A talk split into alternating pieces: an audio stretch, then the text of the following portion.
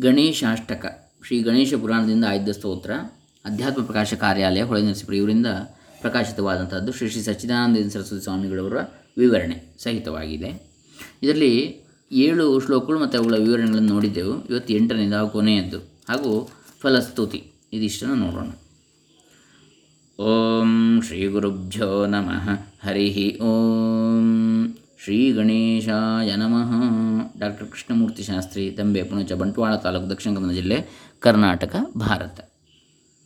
ಯತೋ ವೇದವಾಚೋತಿ ಕುಂಠಾಮನೋಭಿः ಸದಾ ನೇತಿ ನೇತೀತಿ ಯತ್ತಾ ಗೃಣಂತಿ. ಪರಬ್ರಹ್ಮರೂಪಂ ಚಿದಾನಂದಭೂತಂ ಸದಾ ತಂ ಗಣೇಶಂ ನಮಾಮೋ ಭಜಾಮಹ ಯಾವಾತನನ್ನು ಗೋಚರಿಸಲಾರದೆ ವೇದವಾಕ್ಯಗಳು ಮನೋವೃತ್ತಿಗಳು ಕುಗ್ಗುತ್ತವೆಯೋ ಯಾವಾತನ ಸ್ವರೂಪವನ್ನು ಇದಲ್ಲ ಇದಲ್ಲ ಎಂದು ಯಾವಾಗಲೂ ಹೇಳುತ್ತಿರುವವೋ?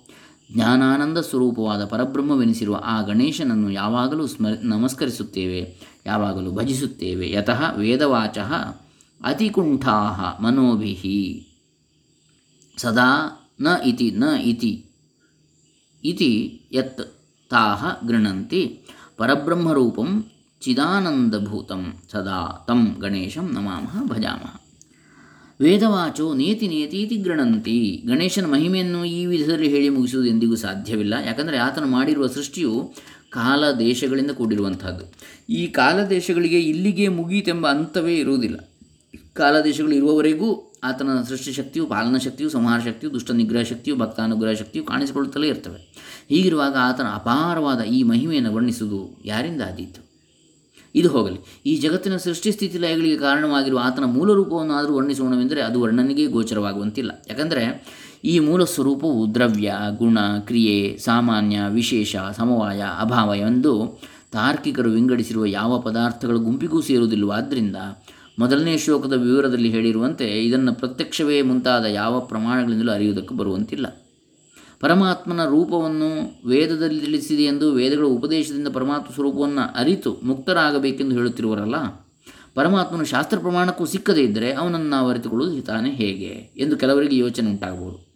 ವೇದಗಳು ವಚನ ರೂಪವೇ ಆಗಿರುವುದರಿಂದ ಮಾತಿನಿಂದ ಹೇಳುವುದಕ್ಕಾಗದ ಸ್ವರೂಪವುಳ್ಳ ಈ ಪರಮಾತ್ಮನನ್ನು ಅವು ಇಂಥವನೆಂದು ಹೇಳಲಾರವು. ಯಥೋ ವಾಚವೋ ನಿವರ್ತಂತೆ ಅಪ್ರಾಪ್ಯ ಮನಸಾ ಸಹ ಅಂತೇಳಿ ಬರ್ತದೆ. ಅಂದರೆ ಮಾತು ಮನಸ್ಸಿಗೆ ನಿಲುಕದವನು ಅಂಥೇಳಿ ಭಗವಂತ. ಪರಮಾತ್ಮ. ಮಾತಿಗಾಗಲಿ ಮನಸ್ಸಿಗಾಗಲಿ ಗೋಚರವಾಗಬೇಕಾದರೆ ವಸ್ತುವು ದ್ರವ್ಯ, ಗುಣ, ಕ್ರಿಯೆ ಆದಿಗಳಲ್ಲಿ ಒಂದಾಗಿದ್ದಿರವೇ, ಇದ್ದೇ ತೀರಬೇಕು. ಪರಮಾತ್ಮನ ಮೂಲ ರೂಪ ಇವುಗಳಲ್ಲಿ ಯಾವುದೊಂದು ಅಲ್ಲವಾದ್ದರಿಂದ ಅದೊಂದು ದ್ರವ್ಯವೂ ಅಲ್ಲ, ಒಂದು ಗುಣವೂ ಅಲ್ಲ, ಕ್ರಿಯೆಯೂ ಅಲ್ಲ. ಅದನ್ನು ಯಾವ ವೇದವಾಕ್ಕು ಹೇಳಲಾರದು, ಎಂಥ ಬುದ್ಧಿವಂತನ ಬುದ್ಧಿಯೂ ಅದನ್ನು ಗ್ರಹಿಸಲಾರದು. ಆದ್ದರಿಂದಲೇ ನಾವು ಯಾವ ಯಾವುದು ಪರಮಾತ್ಮ ಸ್ವರೂಪವಾಗಿರುವುದನ್ನು ತಿಳಿಯಬಹುದೋ ಅದೊಂದೂ ಆತನ ಸ್ವರೂಪವಲ್ಲವೆಂದು ವೇದಗಳು ಹೇಳುತ್ತಿರುವವು. ನೇದಂ ಯದಿದಂ ಉಪಾಸತೆ ಅಂತೇಳಿ ಈಶಾವಾಸ್ಯ ಉಪನಿಷತ್ತು ಹೇಳ್ತದೆ.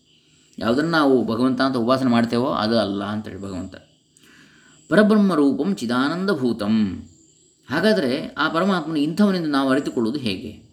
ತಿಳಿಸುವುದಕ್ಕೆ ಬೇಕೇ ಬೇಕಾದ ಮಾತನ್ನು, ತಿಳಿಯುವುದಕ್ಕೆ ಬೇಕೇ ಬೇಕಾದ ಮನಸ್ಸನ್ನು ಬಿಟ್ಟರೆ ನಮಗೆ ಬೇರೆ ಸಾಧನವೇನು ಉಳಿಯುವುದು ಎಂದು ಯಾರಾದರೂ ಕೇಳಬಹುದು ಇದಕ್ಕೆ ಉತ್ತರವೇನೆಂದರೆ ಪರಮಾತ್ಮನನ್ನು ಇಂಥವನೆಂದು ಬೆಟ್ಟಿಟ್ಟು ತಿಳಿಸುವುದಕ್ಕೆ ಆಗುವುದಿಲ್ಲವಾದರೂ ಅವನ ಸ್ವರೂಪವನ್ನು ತಿಳಿಯುವುದಕ್ಕೆ ಆಗುವುದೇ ಇಲ್ಲವೆಂದು ತಿಳಿಯ, ಭಾವಿಸಬಾರದು.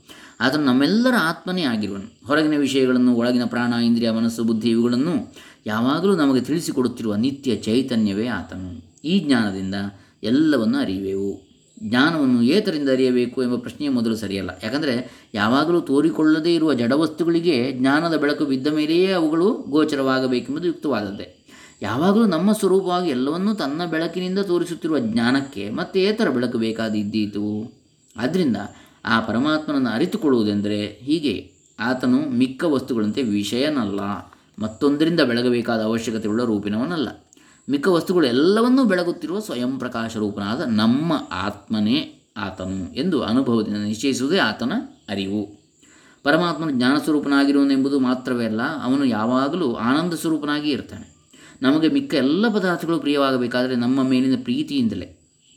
ಯಾವ ನಮ್ಮ ಆತ್ಮನಿಗಾಗಿ ಎಲ್ಲವನ್ನೂ ಬಯಸುವೆವೋ ಆ ನಮ್ಮ ಆತ್ಮನು ಎಲ್ಲಕ್ಕಿಂತಲೂ ಪ್ರಿಯನಲ್ವೇ? ಮಿಕ್ಕ ವಸ್ತುಗಳು ಕೆಲವು ಕಾಲ ಪ್ರಿಯವಾಗಿದ್ದು ಆಮೇಲೆ ಅಪ್ರಿಯವಾದರೂ ಆಗ್ಬೋದು. ಯಾಕಂದರೆ ಅವುಗಳು ಮಾರ್ಪಾಡುಗಳು ಉಳ್ಳವು. ನಮ್ಮ ಮನಸ್ಸು ಬೇರ್ಪಡುತ್ತಲೇ ಇರುವುದರಿಂದ ಅವುಗಳ ವಿಷಯದಲ್ಲಿ ನಮ್ಮ ಅಭಿಪ್ರಾಯವು ಬೇರೆ ಆಗಿ ಅವು ನಮಗೆ ಬೇಡವಾಗಬಹುದು. ನಮ್ಮ ಮನಸ್ಸು ಬೇರ್ಪಡುತ್ತಲೇ ಇರುವುದರಿಂದ ಅವುಗಳ ವಿಷಯದಲ್ಲಿ ನಮ್ಮ ಅಭಿಪ್ರಾಯ ಬೇರೆ ಬೇರೆಯಾಗಿ ಅವು ನಮಗೆ ಬೇಡವಾಗಬಹುದು. ಆದರೆ ನಮ್ಮ ಆತ್ಮನು ಮಾತ್ರ ಹಾಗಲ್ಲ. ಬೇಕು, ಬೇಡ ಎಂಬ ಯಾವ ಪಂಗಡಕ್ಕೂ ಅವನು ಸೇರಿದವನಲ್ಲ. ಅವನಿಗಾಗಿ ಮಿಕ್ಕದ್ದೆಲ್ಲವೂ ಬೇಕಾದದ್ದೋ ಬೇಡವಾದದ್ದು ಆಗ್ತದೆ. ಆದ್ದರಿಂದ ಎಂದೆಂದಿಗೂ ನಮ್ಮನ್ನು ಬಿಡದೆ, ಎಂದೆಂದಿಗೂ ಬೇಡವೆನಿಸದೆ ಪರಮ ಪ್ರೇಮಕ್ಕೆ ವಿಷಯನಾಗಿರುವ ಈ ಪರಮಾತ್ಮನು ಪರಮಾನಂದ ಸ್ವರೂಪನೆಂದೂ ಆಯಿತು. ಇಲ್ಲಿ ಒಂದು ಆಕ್ಷೇಪ ತಲೆದೋರ್ಬೋದು ಪರಮಾತ್ಮನು ಎಲ್ಲವನ್ನೂ ಸೃಷ್ಟಿಸಿರುವನೆಂದು, ಎಲ್ಲವೂ ಅವನ ರೂಪವೇ ಎಂದು ಇದುವರೆಗೆ ಹಾಡಿ ಹೊಗಳಿ. ಈಗ ಇದು ಯಾವುದು ಆತನ ಸ್ವರೂಪವಲ್ಲವೆಂದು, ದ್ರವ್ಯಗುಣ ಕ್ರಿಯಾದಿ ರೂಪಗಳಿಂದ ಕಾಣುವ ವಿಷಯಗಳೆಲ್ಲ ಬೇಕು, ಬೇಡ ಎಂಬ ವಿಂಗಡಕ್ಕೆ ಒಳಗಾಗುವವೆಂದು, ಪರಮಾತ್ಮನು ಈ ವಿಷಯಗಳನ್ನು ಅರಿಯುವ ಜ್ಞಾನರೂಪನೆಂದು ಈ ರೂಪದಲ್ಲಿ ನಮ್ಮ ಆತ್ಮನೇ ಆಗಿರುವುದರಿಂದ ಪರಮ ಪ್ರೇಮಕ್ಕೆ ವಿಷಯನೆಂದು ನಿತ್ಯಾನಂದ ಸ್ವರೂಪನೆಂದು ವರ್ಣಿಸಿರುವುದು ತನಗೆ ತಾನೇ ವಿರುದ್ಧವಲ್ವೇ? ಪರಮಾತ್ಮನು ಇದೆಲ್ಲವೂ ಆಗಿರುವನೆಂಬುದಾದರೂ ನಿಜವಾಗಬೇಕು. ಅಥವಾ ಇವನು ಇದೆಲ್ಲಕ್ಕಿಂತಲೂ ಬೇರೆ ಎಂಬುದಾದರೂ ನಿಜವಾಗಬೇಕು. ಇವೆರಡೂ ಏಕಕಾಲಕ್ಕೆ ಹೇಗೆ ನಿಜವಾದವು? ಈ ಆಕ್ಷೇಪಕ್ಕೆ ಸಮಾಧಾನವೇನೆಂದರೆ, ಇದೆಲ್ಲವೂ ಪರಮಾತ್ಮನು ಎಂಬುದೇ ನಿಜವಾದ ಸಿದ್ಧಾಂತ. ಈ ಸಿದ್ಧಾಂತವನ್ನು ತಿಳಿಸುವುದಕ್ಕೆ ಶಾಸ್ತ್ರದಲ್ಲಿ ಎರಡು ಮಾರ್ಗವನ್ನು ಅನುಸರಿಸುತ್ತದೆ. ನಮಗೆ ಏನೇನು ಗೋಚರವಾಗುತ್ತಿದೆಯೋ ಯಾವ್ಯಾವುದನ್ನು ನಾವು ಕಂಡು ಕೇಳಿ ಊಹಿಸಿ ತಿಳಿಯಬಹುದೋ ಇದೆಲ್ಲವೂ ಆ ಪರಮಾತ್ಮನಿಂದಲೇ ಬಂದಿರುವುದು, ಆತನಿಂದಲೇ ನಿಂತಿರುವುದು ಆತನಲ್ಲೇ ಲಯವಾಗುವುದು ಎಂದು ವಿವರಿಸುವುದು ಮೊದಲನೇ ಮಾರ್ಗ. ಈ ಮಾರ್ಗಕ್ಕೆ ಅಧ್ಯಾರೋಪ ಅಂತ ಹೆಸರು. ಹೀಗೆ ಜಗತ್ತಿನಲ್ಲೆಲ್ಲ ಬ್ರಹ್ಮ ಬುದ್ಧಿಯು ಬೇರೂರಿದ ಮೇಲೆ ಆ ಬ್ರಹ್ಮದ ನಿಜವಾದ ಸ್ವರೂಪವನ್ನು ನಮ್ಮ ಲಕ್ಷ್ಯಕ್ಕೆ ತಂದು ಅದಕ್ಕಿಂತ ಬೇರೆಯಾಗಿ ಮತ್ತೇನೂ ಇಲ್ಲವೆಂದು ಹೇಳುವುದು ಎರಡನೇ ಮಾರ್ಗ. ಇದಕ್ಕೆ ಅಪವಾದ ಅಂತೇಳಿ ಹೆಸರು. ಹೀಗೆ ಅಧ್ಯಾರೋಪ, ಅಪವಾದ. ಈ ದೃಷ್ಟಿಯಿಂದ ನೋಡಿದರೆ ಪರಮಾತ್ಮನಿಗಿಂತ ಬೇರೆಯಾಗಿ ಏನೇನೂ ಇರುವುದಿಲ್ಲ, ಇರುವುದೆಲ್ಲ ಆತನೇ. ಸಕಲವೂ ಜ್ಞಾನಾನಂದ ಸ್ವರೂಪನಾದ ಆ ಪರಮಾತ್ಮನೇ. ಈ ಪರಮಾತ್ಮ ಸ್ವರೂಪದಿಂದ ಸಕಲವೂ ಸತ್ಯವಾಗಿರುವುದು, ನಿಜವಾಗಿ ದ್ರವ್ಯ ಗುಣಾದಿ ರೂಪಗಳಿಂದ ಬಗೆ ಬಗೆಯಾಗಿ ತೋರುತ್ತಿರುವುದೆಂದು ಏನೇನನ್ನು ಕಲ್ಪಿಸಿಕೊಂಡಿರುವೆವೋ, ಅದು ಯಾವುದೂ ಸ್ವಯಂ ಪ್ರಕಾಶವಾದ ಆತ್ಮಚೈತನ್ಯಕ್ಕಿಂತ ಬೇರೆಯಾಗಿ ತೋರಿದ್ದನ್ನು ನಾವೆಂದೂ ನೋಡಲಿಲ್ಲ. ಚೈತನ್ಯವು ಇಲ್ಲದ್ದನ್ನು ಕಾಣುವುದಾಗಲಿ, ಇಲ್ಲದಿರುವ ಸ್ಥಿತಿಯನ್ನು ಊಹಿಸಿಕೊಳ್ಳುವುದಾಗಲಿ ಎಂದಿಗೂ ಸಾಗದು. ಹೀಗಿರುವಲ್ಲಿ ಚೈತನ್ಯವಿಲ್ಲದೆ ಜಗತ್ತೆಂಬುದು ಬೇರೆಯಾಗಿರುವುದನ್ನು ನಾವು ತಿಳಿಯುವುದಕ್ಕೆ ಅವಕಾಶವೆಲ್ಲಿರುವುದು ಆದರೆ ಚೈತನ್ಯವು ಮಾತ್ರ ಈ ಜಗತ್ತನ್ನು ನಂಬಿಕೊಂಡು ಕೂತಿರುವುದಿಲ್ಲ. ಸುಷುಪ್ತಿ, ಮದ, ಮೂರ್ಛೆ ಆದಿಗಳಲ್ಲಿಯೂ, ಸಮಾಧಿಯಲ್ಲಿಯೂ ಯಾವ ಜಗತ್ತೂ ಇರುವುದಿಲ್ಲ. ಆದರೂ ನಮ್ಮ ಚೈತನ್ಯವು ಮಾತ್ರ ಇದ್ದುಕೊಂಡೇ ಇರುತ್ತದೆ. ಆದ್ದರಿಂದ ನಮ್ಮೆಲ್ಲರ ಆತ್ಮನಾಗಿರುವ ಈ ಪರಮಾತ್ಮನ ನಿಜವಾದ ಸ್ವರೂಪವು ಜ್ಞಾನಾನಂದಮಯವಾಗಿಯೇ ಇರುವುದು. ಇವನ ರೂಪದಲ್ಲಿಯೇ ಜಗತ್ತೆಲ್ಲವೂ ಇರುವುದು. ಈ ಸ್ವರೂಪಕ್ಕಿಂತ ಬೇರೆಯಾದ ರೂಪದಲ್ಲಿ ಜಗತ್ತೆಂಬುದೊಂದು ಬೇರೆಯಾಗಿ ಇದ್ದುಕೊಂಡಿರುವುದೆಂಬುದು ಅಜ್ಞಾನಿಗಳ ಕಲ್ಪನೆಯಾಗಿರುವುದು ಎಂದು ಸಿದ್ಧವಾಯಿತು. ಹೀಗೆ ಸರ್ವವೂ ಪರಬ್ರಹ್ಮ ಸ್ವರೂಪನಾದ, ಜ್ಞಾನಾನಂದ ಸ್ವರೂಪನಾದ ಈ ಗಣೇಶನೇ ಆಗಿರುವುದರಿಂದ ಈ ಸ್ವರೂಪವನ್ನು ಯಾವಾಗಲೂ ಚಿಂತಿಸುತ್ತಲೂ ಜಗತ್ತೆಲ್ಲವೂ ಈತನ ಸಗುಣ ಮೂರ್ತಿ ಎಂದು ತಿಳಿದು ಆತನಿಗೆ, ಅಂದರೆ ತ್ರಿಗುಣಗಳಿಂದ ಕೂಡಿರತಕ್ಕಂಥ ಮೂರ್ತಿ ತಿಳಿದು ಆತನಿಗೆ ನಮಸ್ಕರಿಸುತ್ತಲೂ ಆತನನ್ನು ಭಜಿಸುತ್ತಲೂ ಇರಬೇಕು. ಇನ್ನು ಫಲಸ್ತುತಿ ಗಣೇಶಾಷ್ಟಕದ್ದು. ಶ್ರೀ ಗಣೇಶ ಉವಾಚ. ಪುನರೂಚೆ ಗಣಾಧೀಶ ಸ್ತೋತ್ರಮೇತತ್ ಪಠೇನ್ನರಃ त्रिसन्ध्यं त्रिदिनं तस्य सर्वकार्यं भविष्यति। यो जपेदष्टदिवसं श्लोकाष्टकमिदं शुभम्। अष्टवारं चतुर्थ्यां तु सोष्टसिद्धिरवाप्नुयात्। यः पठेन्मासमात्रं तु दशवारं दिने दिने। समूचयेद्बन्धगतं राजवध्यं न संशयः। विद्याकामो लभेद्विद्यां पुत्रार्थी पुत्रमाप्नुयात्। वाञ्छितान् लभते सर्वानेकविंशतिवारतः। यो जपेत्परया भक्त्या गजाननपरो नरः। ಏವಮುಕ್ತ್ವಾ ತಥೋ ದೇವಶ್ಚಾಂತರ್ಧಾನಂ ಗತಃ ಪ್ರಭು. ಈ ಸ್ತೋತ್ರವನ್ನು ಕೇಳಿ ಗಣಾಧೀಶನು ಮತ್ತೆ ಅಪ್ಪಣೆ ಕೊಡಿಸಿದ್ದೇನೆಂದರೆ ಯಾವ ಮನುಷ್ಯನು ಮೂರು ದಿನಗಳವರೆಗೆ ಮೂರು ಸಂಧ್ಯಾಕಾಲಗಳಲ್ಲಿಯೂ ಈ ಸ್ತೋತ್ರವನ್ನು ಪಠಿಸುವನು ಆತನ ಸಕಲ ಕಾರ್ಯಗಳೂ ಸಿದ್ಧಿಸುವವು. ಯಾವ ಆತನು ಎಂಟು ದಿನಗಳವರೆಗೆ ಈ ಎಂಟು ಶ್ಲೋಕಗಳನ್ನು ಜಪಿಸುವನು ಅಥವಾ ಚೌತಿಯ ದಿನ ಎಂಟು ಸಲ ಜಪಿಸುವನು ಆತನಿಗೆ ಎಂಟು ಸಿದ್ಧಿಗಳೂ ದೊರೆಯುವವು. ಅಷ್ಟಸಿದ್ಧಿಗಳು ಒಂದೊಂದು ದಿನಕ್ಕೆ ಹತ್ತು ಸಲದಂತೆ ಹತ್ತು ಒಂದು ತಿಂಗಳವರೆಗೆ ಯಾವಾತನು ಓದುತ್ತಾನೋ, ಆತನು ಕಾರಾಗೃಹದಲ್ಲಿ ರಾಜವಧ್ಯನಾಗಿರುವವನನ್ನು ಕೂಡ ಬಿಡಿಸುವ ಶಕ್ತಿ ಉಳ್ಳವನಾಗುವನು. ವಿದ್ಯೆಯಲ್ಲಿ ಆಸೆ ಇದ್ದ ಆತನಿಗೆ ವಿದ್ಯೆಯು ದಕ್ಕುವುದು, ಸಿಕ್ಕುವುದು. ಪುತ್ರನಲ್ಲಿ ಆಸೆ ಇದ್ದ ಆತನಿಗೆ ಪುತ್ರನಾಗುವನು. ಇಪ್ಪತ್ತೊಂದು ಸಲ ಜಪ ಮಾಡುವವನು, ತನಗೆ ಏನೇನು ಆಗಬೇಕೆಂದು ಬಯಸುವನು, ಅದೆಲ್ಲವೂ ಅವನಿಗೆ ಆಗುವುದು. ಯಾವ ಆತನು ಗಜಾನನಾದ ನನ್ನಲ್ಲಿಯೇ ತಾತ್ಪರ್ಯ ಬಿಟ್ಟು ಪರಭಕ್ತಿಯಿಂದ ಈ ಸ್ತೋತ್ರವನ್ನು ಜಪಿಸುವನು, ಆತನಿಗೆ ಈ ಮೇಲೆ ಹೇಳಿದ ಫಲಗಳು ಆಗುವವು. ಹೀಗೆಂದು ಹೇಳಿ ಪ್ರಭುವಾಗಿರುವ ಆ ಗಣೇಶನು ಅಂತರ್ಧಾನವನ್ನು ಹೊಂದಿದ, ಮಾಯವಾದ ಅಂತ.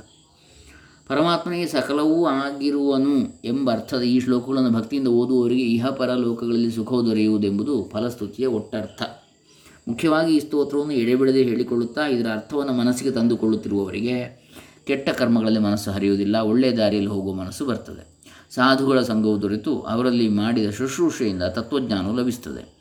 ಆಗ ಎಲ್ಲ ಅನಿಷ್ಟವೂ ಬಿಡುಗಡೆಯಾದಂತೆ ಎಲ್ಲ ಇಷ್ಟವೂ ಕೈ ಸೇರಿದಂತೆ. ಜಾಣರಾದವರು ಇಲ್ಲಿ ಹೇಳಿರುವ ಸಣ್ಣ ಪುಟ್ಟ ಫಲಗಳಿಗೆ ಬಾಯಿ ನೀರು ಕರೆಯದೆ ಈ ಪರಮಪುರುಷಾರ್ಥವನ್ನು ಪಡೆಯುವುದಕ್ಕೆ ಯತ್ನಿಸಬೇಕೆಂಬುದೇ ಈ ಫಲ ಕಥನದ ಉದ್ದೇಶ ಅಂತೇಳಿ ಶ್ರೀ ಶ್ರೀ ಸಚ್ಚಿದಾನಂದ ಸರಸ್ವತಿ ಸ್ವಾಮಿಗಳವರು ಅಪ್ಪಣೆ ಕೊಡಿಸ್ತಾರೆ. ಅವರ ಚರಣಾರವಿಂದಗಳಿಗೆ ಇದು ಸಮರ್ಪಿತವಾಗಲಿ ಗಣೇಶಾಷ್ಟಕ ಇಲ್ಲಿಗೆ ಸಂಪೂರ್ಣ ಆಯಿತು. ಹರೇ ರಾಮ, ಸರ್ವೇ ಜನ ಸುಖಿನೋ ಭವಂತು. ಓಂ ತತ್ಸತ್.